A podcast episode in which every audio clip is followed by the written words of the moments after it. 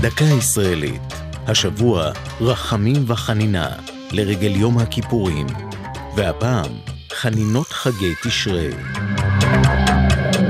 יש מי שלגביו חודש הרחמים והסליחות מקבל משמעות מעשית. תקופת החגים בכלל וחגי תשרי בפרט היא תקופה המאופיינת בסלחנות שיפוטית, במזג רחום מצד גורמי אכיפת החוק ואף בסלחנות מצד גורמי הכליאה. בצה"ל סלחנות זו מתבטאת בנוהל הקרוי חנינת חגי תשרי. נוהל זה קובע אפשרות למתן חנינה על ידי קצין המשטרה הצבאית לקראת החגים, כדי שהחייל הכלוא יוכל לבלות עם משפחתו בחג. אבל זה חסד מוגבל. החנינה הזאת תוענק רק אם תקופת ריצוי המאסר מסתיימת ביום החג או בתוך שבעה ימים לאחריו. ואם ביום החג ריצה הכלוא לפחות מחצית מהעונש שהוטל עליו. אורכה המרבי של החנינה יהיה שמונה ימים.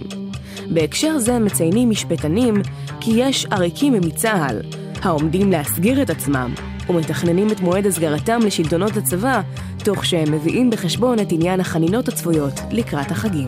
זו הייתה דקה ישראלית על חנינות חגי תשרי.